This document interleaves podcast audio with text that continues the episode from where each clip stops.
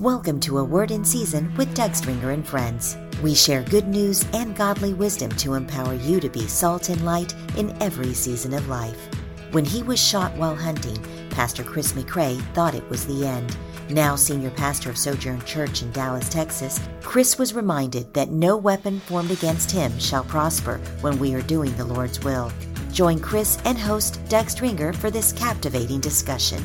After the episode, consider leaving a review and follow us on your favorite streaming service.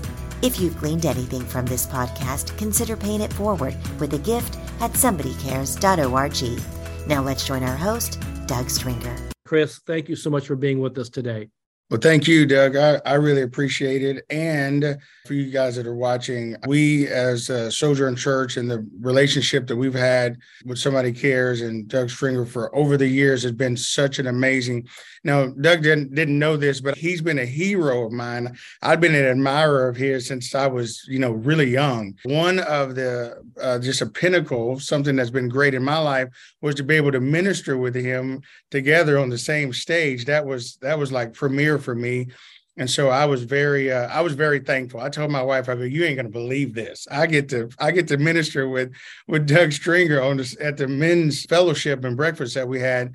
And so she was like, well, that's really amazing. So I'm really thankful and so appreciate the partnership and the relationship, Doug, that we've had over the years. And we'll continue to support and love you and the ministry and your wife. Uh, you guys have just been amazing and just have done so much to help people around the world. So I'm thankful for you as well. Thank you, my brother. Well, I remember when you came up and were saying some of these things, I was like, ah, stop it, you know, because we've known each other over the years, and and uh, now here you are. Because in, in your story, you started out at 19 as the janitor at the very church you're the lead pastor, the senior pastor at now. And tell us about your, your journey in the Lord, and then how you ended up at Sojourn Church, and then ended up now as a senior pastor. Well, that is a it's a wild journey. Um, not to go four score seven years, you know, back you know to back so far, but I got saved at age eight at uh, on a Thursday night after the Cosby Show. My mother uh, led me to the Lord. She, we knelt down beside her bed, and she led me. I'll never forget that.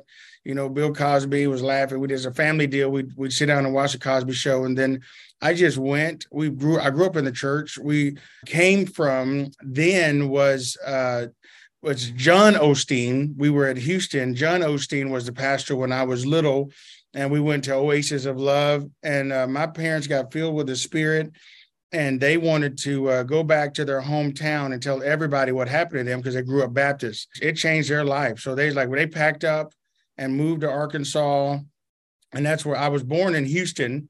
Texas, and then I moved to Arkansas. I was raised there, but just like they say in Texas, I got back to Texas as fast as I could. I mean, we got back soon as I could. When I got saved at age eight, it was real. I mean, you say, well, can you really experience? You know, being saved with the awesomeness of what the pre- of how the presence of God can surround you.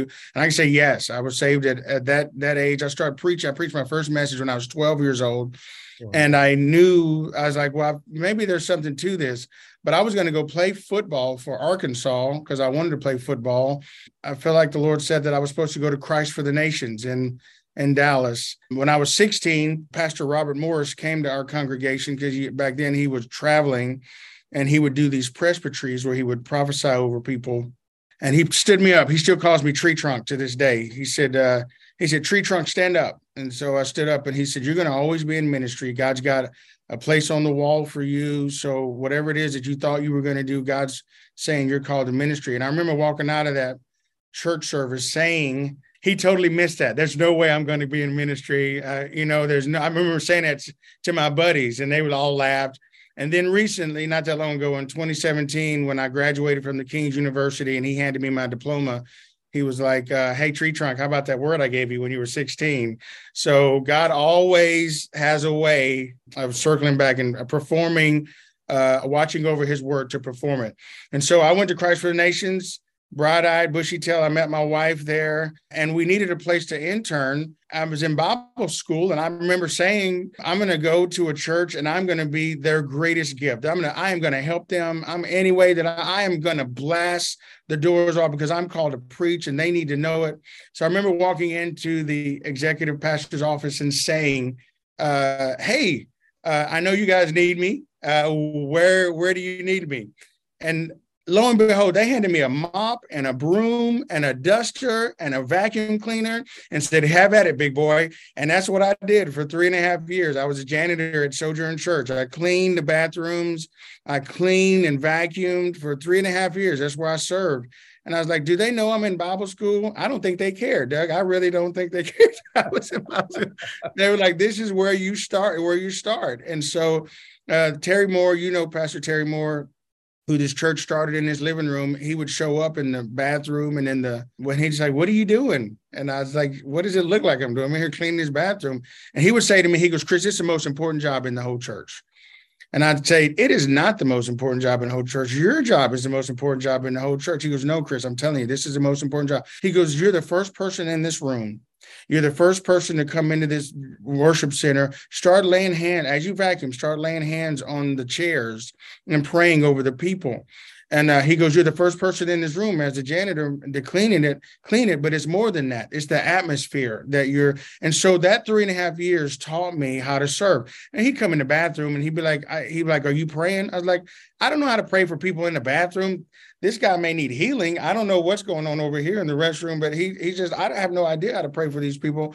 But praying for the the rooms and praying over the chairs as I vacuum taught me to have a love for the people. So I was had a, it was the Lord was training me during that time to just love people and more not a platform. My platform was my um, cleaning cart that i pushed around. My wardrobe was that apron that i wore when i was cleaning the the gloves. Uh, and i remember um, one of my friends who was traveling with tommy tenney at the time they were coming to dallas to interview pastor terry on a jet. And they called me from the jet and said hey we're interviewing your senior pastor on tbn are you going to be there at the time, right when he was calling me, I had yellow gloves on and I had an apron and I was cleaning the bathrooms.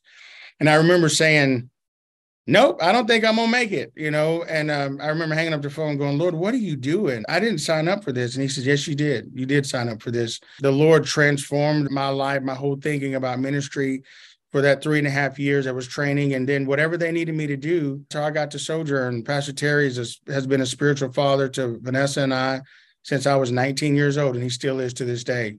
Wow. Uh, he's still in the church. But that's how I got to sojourn. That's amazing. You know, it's interesting because I tell people all the time, I said some of the greatest miracles ever observed are by those who are serving. They're not the ones on the platform.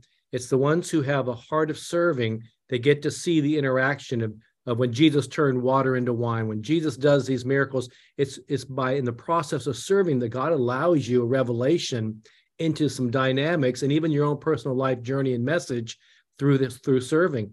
You know, you were talking about the the toilets and so on, and I remember uh, Dr. Edwin Louis Cole, who was the founder of the Christian Men's Network and had become like a spiritual father. Of course, we've both been influenced by the ministry, Maximized Manhood, etc. And that's right. The story is that when he was a young minister, and they were at a camp. His job to pay to have to be able to be there was to clean toilets and be in latrines and and that was his way of paying for him to even be at this pastors gathering. And one time when he was on his knees cleaning the toilets, he heard some people making fun of him. Some other pastors saying, "Did you see that Cole in there? He's in there cleaning latrines," you know, and in, in a derogatory way. And he remembers calling that toilet his porcelain altar. He kneeled there and said, "God, I just pray my latter days be greater than my former. And Lord, whatever journey you're taking me through, I want to just honor you and serve you and be who you called me to be. And I remember even later uh, in my early days, I had an apartment full of people, I think 16, 17 people living in my apartment from the streets and homeless people and at risk youth. And I remember not having enough room. And I get a phone call from the runaway hotline that somebody else needed help. And I remember saying, I have no more room. And I talked to this person on the phone and I felt really bad, didn't have any room. And I went to the toilet. That was the only place I can go that had any privacy in the, in the apartment. I closed the door to the toilet and got down on the porcelain altar and I prayed out God. And God said, There's always room for one more at the foot of the cross. And I won't go into the whole story, but we end up helping that person, getting them into another place and and so on. But there's something about that place at the porcelain altar that God can do something with all of us if we keep our hearts humble and walking in that place of a heart of serving. I realize every morning when I pray, I'm nothing without God. There That's is right. nothing without Him. It's a privilege of His calling in whatever capacity He calls us to be in. And and as we're faithful, God allows us the other places of stewardship. And look what God has done in your life because you went from janitor. And then what's part of the journey? Because you went to King's University after uh, Christ for the Nations. You've you've gone through this process. You've been at that church how many years now? 26 years. So when I was 19 years old, so Vanessa and I were dating when we came to the church. You think about that. She would, you know, Vanessa is, if you ever meet her, she is the one like Lisa who is, uh, they keep me on the straight now. So I, you know, I remember coming to the church. This is a funny story. One of the elders kicked me out of the church, removed me because um because I wouldn't go in. It's in the book, I think, but I wouldn't go into the service because I had shorts on. And he came out, so he was the head of the security team, and he said, "Hey, what are you doing here?" I said, "Well, my girlfriend went into the church, and I'm I'm not going to go in, uh, but I'm just going to stay here in the parking lot." And he goes, "No." He said, uh, "Either you come into the service or you leave the premises." And he goes, "You only have two options." And I was thinking to myself, I told this elder, he's still on the staff, he's still an elder to church today, and I said, "You forgot option three, where I get out of this car and uh, lay hands on you suddenly, like Paul talked about." I left, and I, t- I remember telling Vanessa, she got back in the car. She goes, "Service was so great today." She goes, "You missed out." I go, "We are never." Going back to that church ever again. We're going to TD Jakes' church. It's not in there, but I was going to be TD Jakes. I applied to be his bodyguard. I didn't get it, but um, I was like, we're going to go to we're going to go to Potter's house. And Vanessa was like, You're gonna let the potter do what he's gonna do in your life. That's what you're gonna do. And we're gonna go back. And so I was like, We're never going to that church again. And we were dating at the time. So next week when we came back to the church, we came back and I I remember the the Lord working in me during that time. And so we said, so we just said, whatever you want us to serve, we'll serve. Because just like you said, Doug, which I love this about you, and I've heard that story before, and that's why you're like you're a hero of mine and I have I have many like that. Alan West, who goes to the church, is a hero of mine. He's a big brother, but just serving with him and different ones. But I remember they said, Well, we need help in children's ministry. And I said, I, I can do that. And so I started serving in children's ministry. And then they needed help in junior high youth ministry. And I was like, you know, I can do that. And so I whatever they needed me to step into, that's what I, I did. It's like, well, I've never done it before, but I'll, I'll try, I'll do it. I'll just do it. Because I remember, and this is about your life too, Doug, is that you said this uh, to me a long time ago. You probably don't remember, but you you said, Do you remember that Jesus said that I came to serve, not to be served. You, you, you may not remember telling me that, but you've said that to me. And that that was something that resonated in my heart as well, because I'm like, it, he didn't, it didn't just come from Doug. Jesus said that. He goes, I didn't come to, I didn't come to be served. I came to serve. And so I remember that. And so we, I've just served wherever they told me. So family pastor. And so then the elders got together and they said, we will, we want to invest in this guy. And so they came together and they said, we want him to go back to school.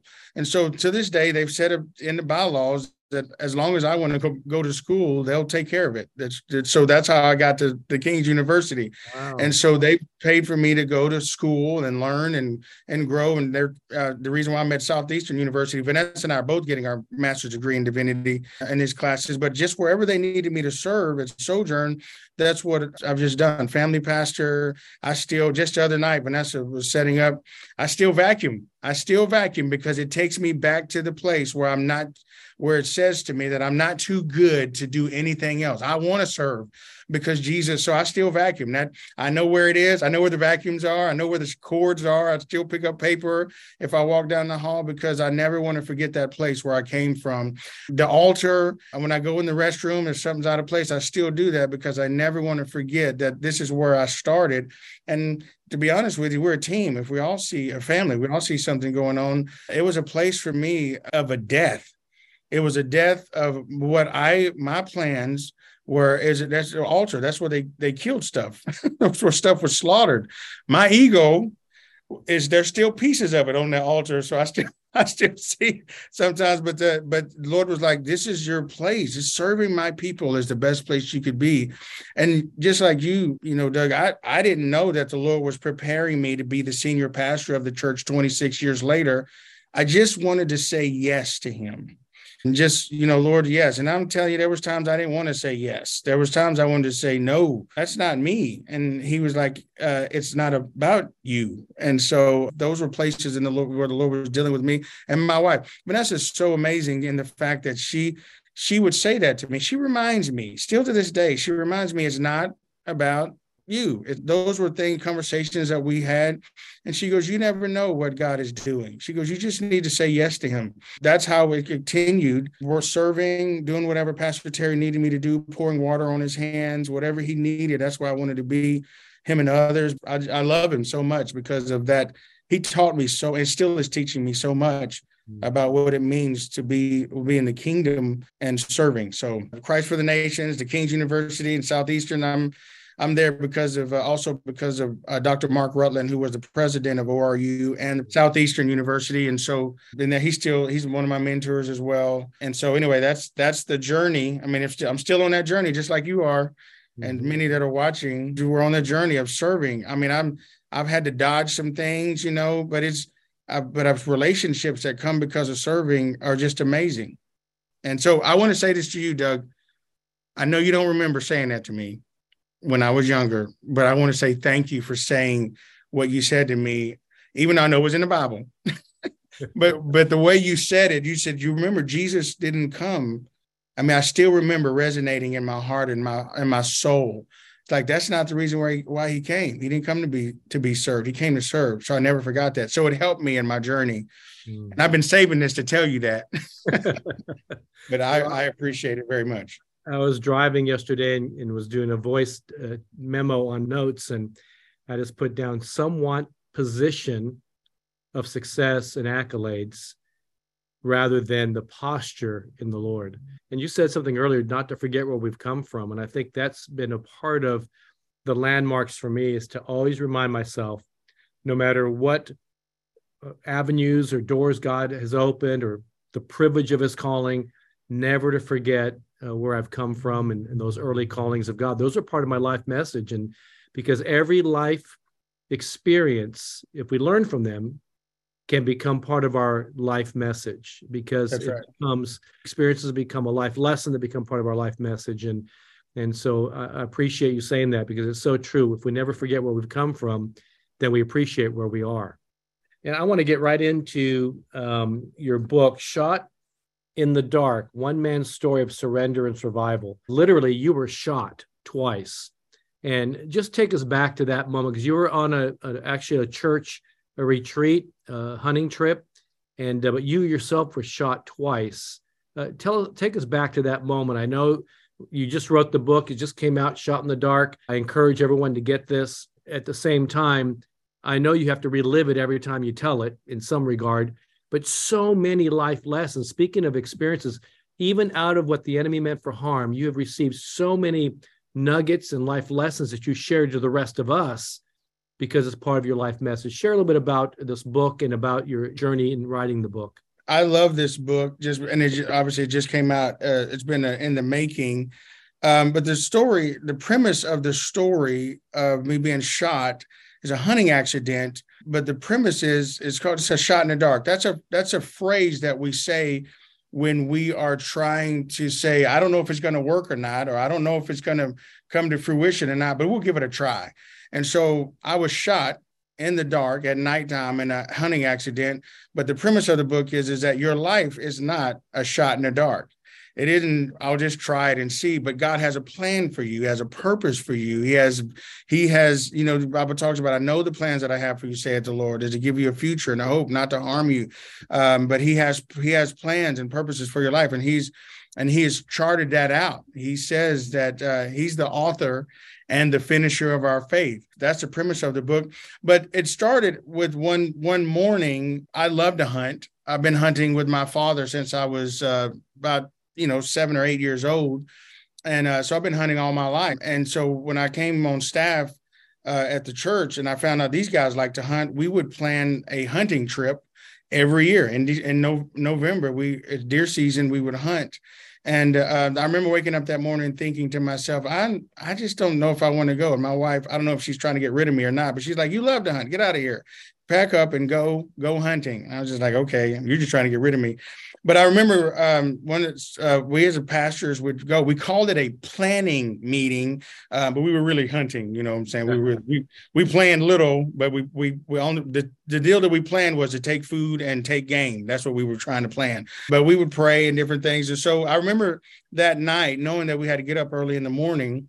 I told the guys, I said, Hey, I'm going into my cabin because we got to get up at five and I got to be in a deer stand before the sun's up.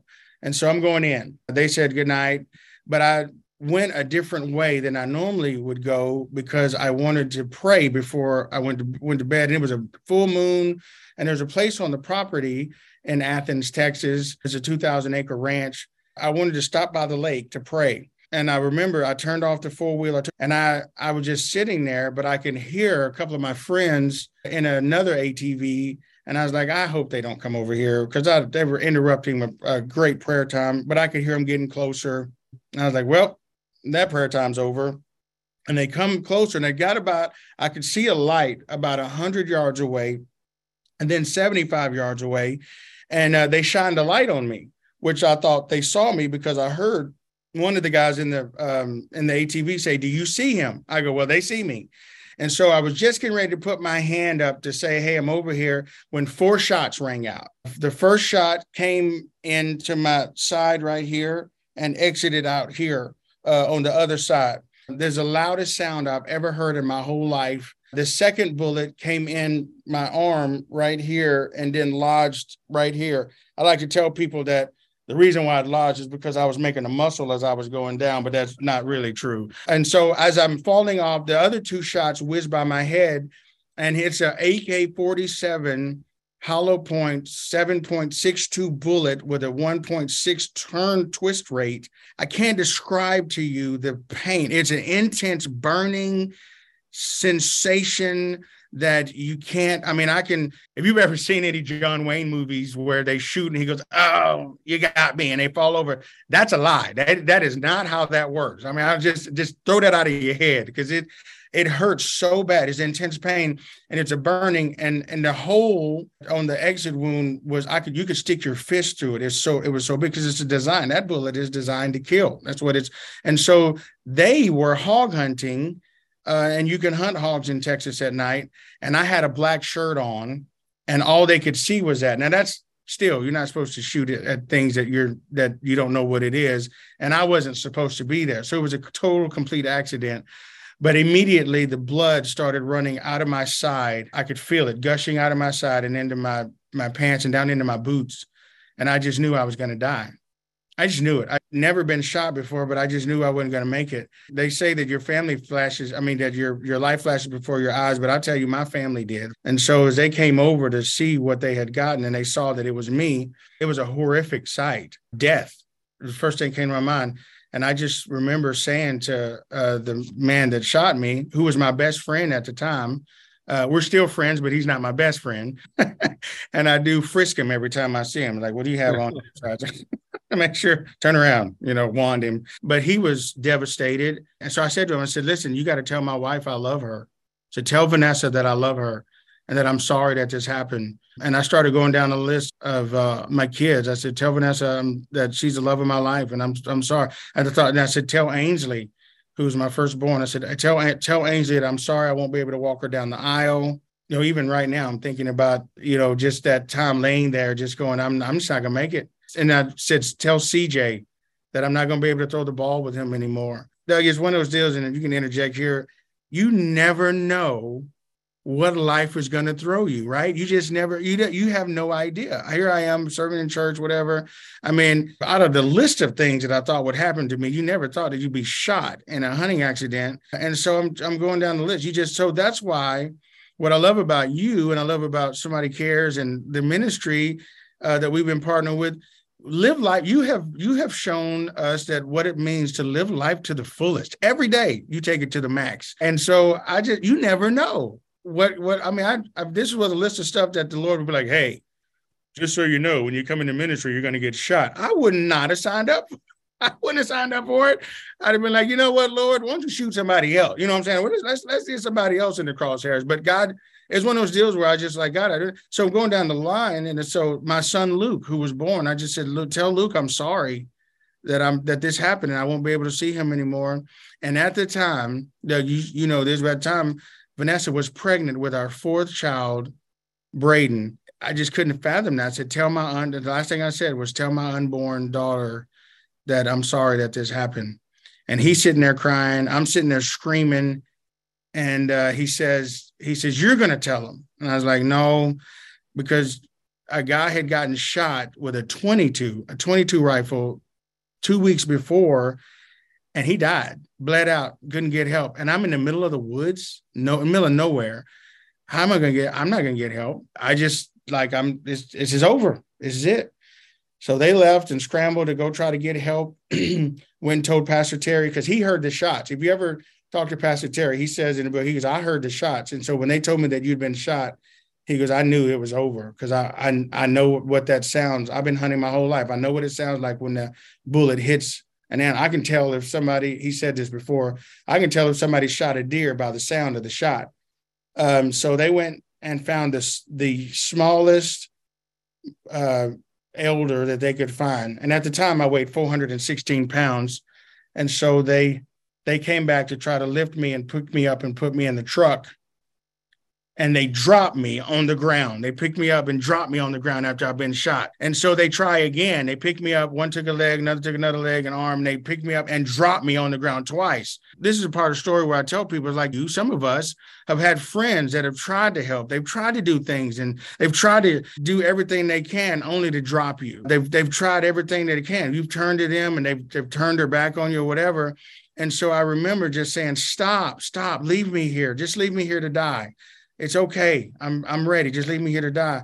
And uh, I remember that elder, his name was John Worley. He came over and knelt beside me and he whispered in my ear and he said, Chris, if you are going to get help, you have you've got to get up and get in the truck. And I was thinking to myself, I'm not getting up and getting in the truck. Do you see this big hole in the side of me? I can't. I cannot do it. Somehow I did. I put my arm over the gaping hole and I picked myself and threw myself in the back of the truck.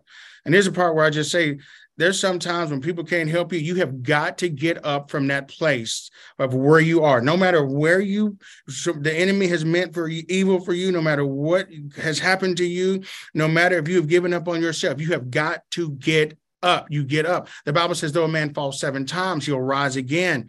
One of my favorite scriptures is the Bible talks about the steps of a righteous man are ordered by the Lord. He delights in his way. And though he fall, he shall not utterly be cast down because the Lord upholds him with his hand. So even if you fall, then you've got to get up you may not think you can, but you can. You can get up from that place of depression or oppression because the one who got up out of the grave is the same one that lives in you and is able to help you get up and get to the place that God has for you. So that's what I did. I threw myself in the back of that truck and I was like, I at least made it to the truck. And you know what? Doug, they hit every bump on the ranch that they could find. I mean, they, they would, I mean, literally, like, there's a bump, let's hit that one. They just bam, and just, and I'm bumping all along in the truck. I guess they must not know that I'm back here. I just remember going to the place. I just was like, okay, this is it, Lord. You know, there's a peace that comes over you, Doug, because I know you've, you've won so many people to the Lord.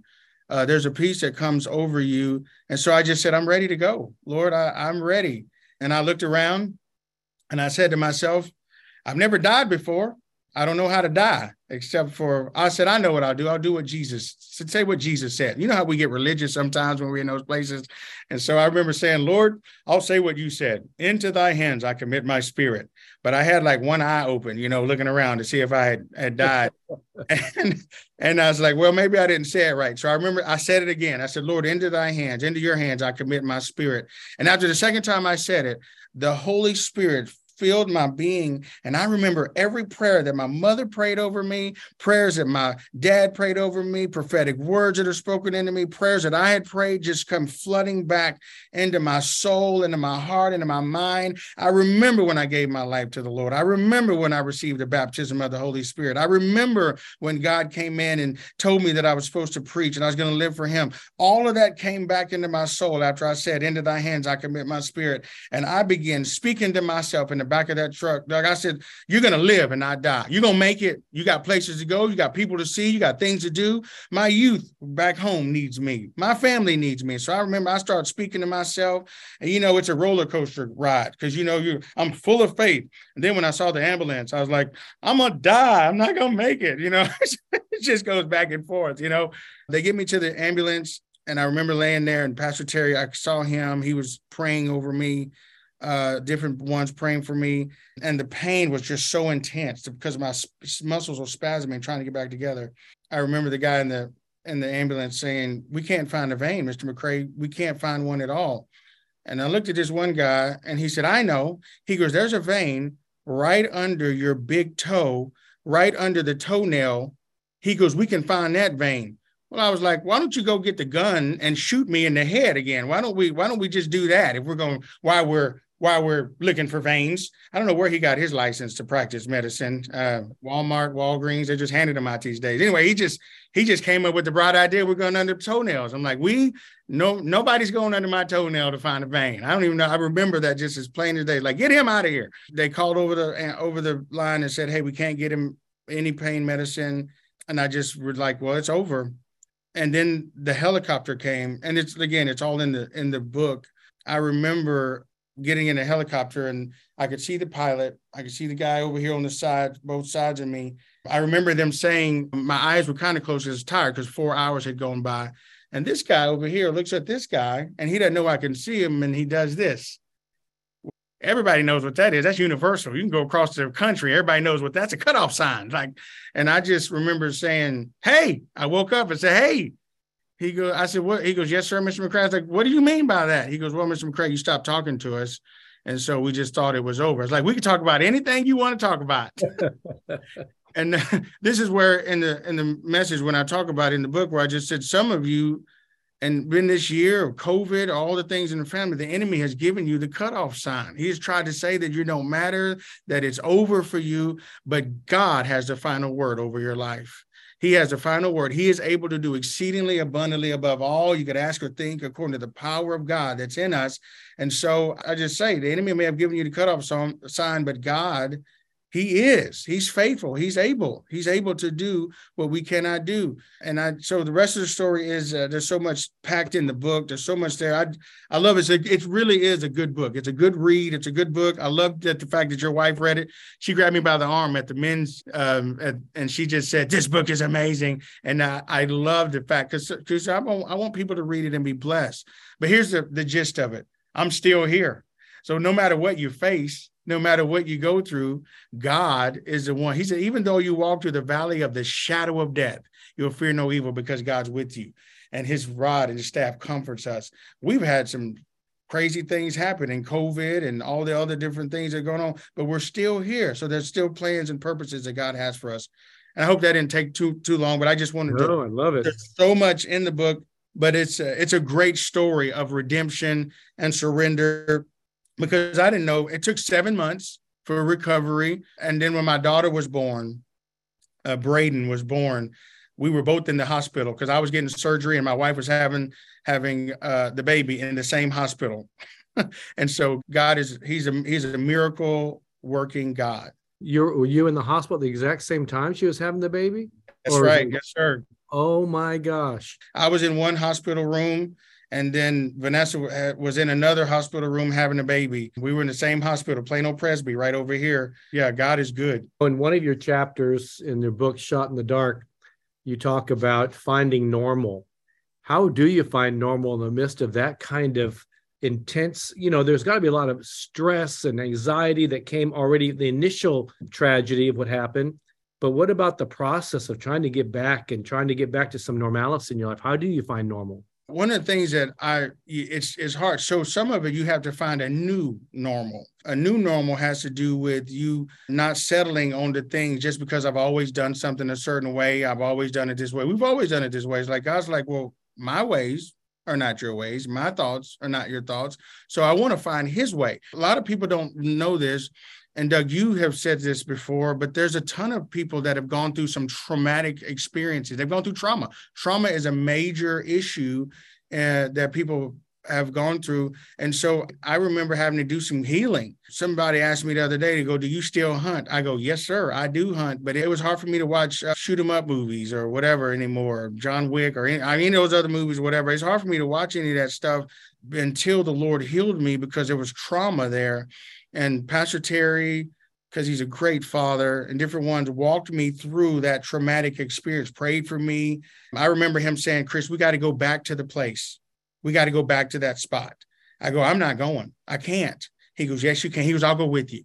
And see, a lot of people don't understand this, but having someone walk with you during those things is really a blessing. So Pastor Terry walked with me. He said, Let's go. And so I walked with him back to the same place that I've got that I got shot and he prayed over me and there was a healing process. It is a normal, fine term normal, but it's a new normal. It's what God is saying. And he's like, well, did he, he, he didn't cause that, but he says the promise is that he'll be with you. The promise is that he'll never leave you. The promise is that he'll be right when you go through the fire, when you go through the flood. He says, "I'll be a lot right alongside with you." And so that's how you can walk that out. So I, I still, I still hunt to this day. I still love shooting, but the Lord had to take me back. He had to walk me back, and so I, there was a courage there to be healed. I wanted to be healed. He asked me just like he did the man at, at the pool, "Do you want to be healed? Do you want to be made whole?" The answer is yes but really, the answer is, well, he said, I don't have anybody to that help me get down into the pool. Well, that's not what he asked. he said, Do you want to be made well? If the answer is yes, if the answer is yes, then God is always willing to just let, let me walk you through this healing. Sometimes it's not instant seven months is a long time. I had to learn how to walk. I had to learn how to.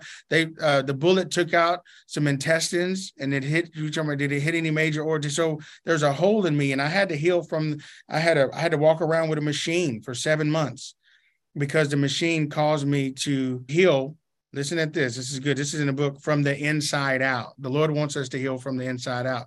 Luke 4 18 and 19 has to do with that. So I hope that answers your question. That's what I love about you, but also about your book I mean, it definitely keeps your attention. It's uh, filled with so much uh, intrigue, but at the same time, because you you live it out reading your story, but at the same time, you you've got it riddled with so many life lessons in here and spiritual analogies that go with it. In fact, in your chapter "Messages from the Mess," you start off by saying pain is not an enemy. and I was thinking about some friends of mine, Vietnam veterans, that I went with them to Vietnam in 1990 because many of them had survivor's guilt from their friends that they had served with that had passed. So I went there listening to their stories and turning what the enemy meant for harm, so to speak, and turning them into opportunities for their own life message and for their own healing. Kind of unpack that for a moment in the last couple minutes we have. How do you come to the point of saying pain is not your enemy? What we talk about is that pain is an indicator that there's something wrong uh, we want to get rid of the pain, but God uses everything. You notice that in the scriptures, if you use, if you see Jesus, I mean, he fed, fed the five thousand men, and they're not including women and children. So there's a massive that he that he fed. He takes up the bread and he he he takes it up because he doesn't he doesn't just throw any he uses everything. And so pain people look at pain and just like they don't want to deal with pain. But if you can see that pain is really they say this in the mind but it is an indicator that you can use that. God uses every part of your life even the pain problems and the things that are in your life emotional pain mental pain physical pain. He uses those things so that not just we like well he, i got pain in my life and and it just won't go away away. Instead of saying, Lord, would you take it away? Lord, what are, what are you wanting? Because he does, he does heal pain. So I'm please don't hear me saying that he doesn't heal pain. Oh my goodness. But pain is not an enemy. It can be an ally to get you to the place that God has you. Uh, there's things that I learned through this painful ordeal that I would have I would have never like do you want to get shot again? No sir. There will not be a sequel. There will not be shot in the dark 2 or 3 or for any of those. They, they, they can have all the die hard 5s and all the John Wick 3 all that stuff. I don't want to get shot again. So Lord I I thank you that I've learned that lesson. So but I but I'm saying that you can use pain and the mess that's in your life to turn it into a message. And that's what that's what this has been. The the things that I've learned and the Lord has spoken to me during that process is what I'm using now to try to help people all around the world. Death in the family, or a problem in your finances, or a problem in a depression. Mental health is one of the deals that I love, that I believe the Lord has called me to, to really try to help because people don't really understand the depth of mental disorders. God uses every bit of it in our lives to help us be a, it be a platform to be able to show his purposes and plans. He's like, are you are you trying to say that God calls it? Here's what I'm saying. God uses it. He calls it to be used in your life. Not a if you look at it and be like, I don't want that in my life. And I'm saying, look, you can use those things that was a pain factor. I remember when I was laying in that bed, hospital bed, and I woke up the next morning, Doug, and I looked there, and I saw the opening in my stomach, and I looked up and I'm just passed right back out. I just remember just passing right back out after seeing that. The lady, her name was Bertha. She was my nurse. Oh my gosh, she was big. And she was like, You're going to get up out of this bed today. I was like, Bertha, I'm not getting out of this bed. She goes, Oh, yes, you are. So I was like, No, ma'am, I like it here. She goes, You're going to get up and you're going to walk today. I was like, did you know I just got shot yesterday? She goes, I know it, big boy, but you're going to get up out of this bed. I remember me telling her that I'm not, we're arguing and I'm not getting out of bed. The next thing I knew, I was sitting up in the bed arguing with her that I'm not getting out of the bed. The next thing I knew, my feet had hit the floor. And I said, I can't do it. She goes, You're going to do it. I go, I can't. And so the next thing I knew, I had taken a step. And she goes, You can do one more. And I, all I did that day, the next day, was take two steps. That was all I did. It was hurt. It hurt. Everything within me just hurt. It was pain. But it was that pain that caused me to take those two steps that caused me to be able to walk up out of that hospital. God uses every bit of it. I hope that makes sense. That's what I'm saying. God uses pain. He uses these things so that we can be stronger. I know uh, I saw a meme the other day, Doug. It was kind of funny. It was this guy on a phone, and the meme said, I'm just calling the Lord to make sure that he knows that I'm not on the strong warriors list this next year. just saying that. Make sure that he takes me off of that list. Like no he you are a strong warrior. God has called you to great things and even the pain he uses for his glory so that he can be glorified. Amen. That brings a whole new understanding to all things work together for the good of those that are called according to his purpose. It's amazing how God's grace, even in the midst of our most difficult trials, and you even mentioned that at that time when you were shot, you were how much, 400 and something pounds? 416 pounds. I lost 120 pounds after that because that was a journey, a start of a journey of God just uh, aligning my life. 416 pounds. I mean, you know, just like that's not healthy. And so God has caused me to, I've lost another person, going back to school, getting education. All these things fall into line. Now, I, I said, somebody said to me the other day, they go, Did you have to get shot? To do that, It's like, you know, not necessarily, but God does cause all things to work together for good.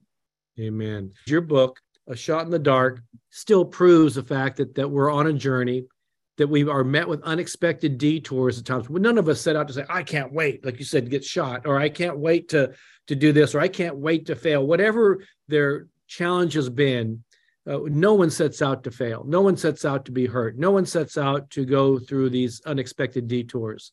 In this unexpected detour and others that you still probably have to confront, even as a pastor, even as a leader, as an author, as an international communicator, how do you daily address keeping your perspective and focus in a world that's so messed up right now? And and just kind of share your heart on that one of the things that I remember, uh, Pastor Terry, who's like I said, is a, a, very great father, him and Susan to me, but he would always say to me, he goes, Chris, you you as a young guy, he goes, you're always trying to get somewhere. He goes, remember, you know, you're on this journey. He goes, but remember, the journey is the destination. It's mm-hmm. the journey. You, you're trying to get to a destination. I'm trying to get you to enjoy the journey with me. The walk, it's the walk down the Emmaus Road. It's the journey. Then they said, when we walk with him, did our hearts not burn within us? It was the journey. So everybody's trying to get somewhere, trying to move here, trying to get here. Guys, like enjoy the journey. And so it is a process. You wake up in the morning, you, you don't think that you're going to get shot. You think that you're going to have all these issues or whatever. But in the midst of that, if you can, you know, the Lord is the one who guides and leads and guides us. He says that He says that as your steps are ordered by him, as you walk with him, as you continue. Moses said, Lord, I don't want to go from this place unless your presence goes before us. How else are they going to know that we're the people of God? Unless your presence go before us. It's one of those things where we are carriers of the presence of God. My journey, I look back on it. I was talking to our staff this morning. I look back on it and I can see not only the footprints in the sand, I see the places where where he just was with me. And so I don't want to do this journey without him. We are nothing. Even the the cleaning of the bathrooms and the worship center, the different things that going on, these tragic issues and stuff. Now there's an international stage and presence. Um, being a, a, a black man who's a who's a conservative you know, a conservative black man who's who's who's trying to get people in in this even in this political arena. You can look around and say, man, things are bad. But think about this season we're in. Think about this. This is a Christmas season. Jesus was born in a place where things were just awful.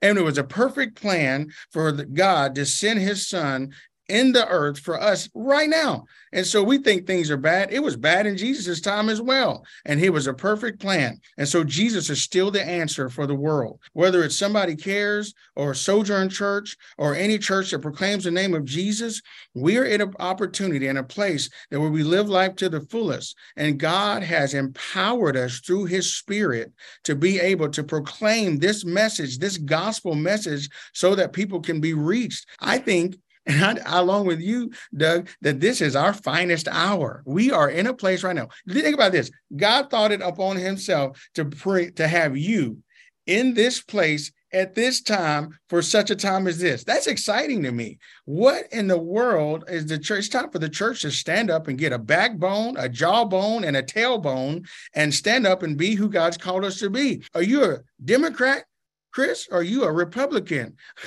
I'm a Christian. And so, because of that, I'm going to stand on biblical principles. Yes, we got some things messed up in our country. Yes, there are some things that are bad, but what a place for the church to arise and shine, for the light has come and the glory of the Lord is risen. And guess what? The glory of the Lord is risen upon us. I get excited about this time. That's why we, if you guys are listening to this, that is why we support Doug Stringer and Somebody Cares and his ministry because they are doing a great work in the earth. And we've been supporting it. Doug, you know this. We've been supporting you guys for a long time. We've been partnering with you guys for a long time. I want to give it our all what a time for the church. And I know you're like, calm down. I can't calm down. God is doing some great things in the earth and he wants to use us to do it. Think about that. We are in a greatest time. But he's like, Chris, look at our, our political system and look at all the things that are going on with the president, and all this stuff. Man, I pray for Biden and I pray for Kamala. I'm praying for everybody. What do you think is going to happen? Here's what I know. You guys want you guys ready for this? This is what this is all I know.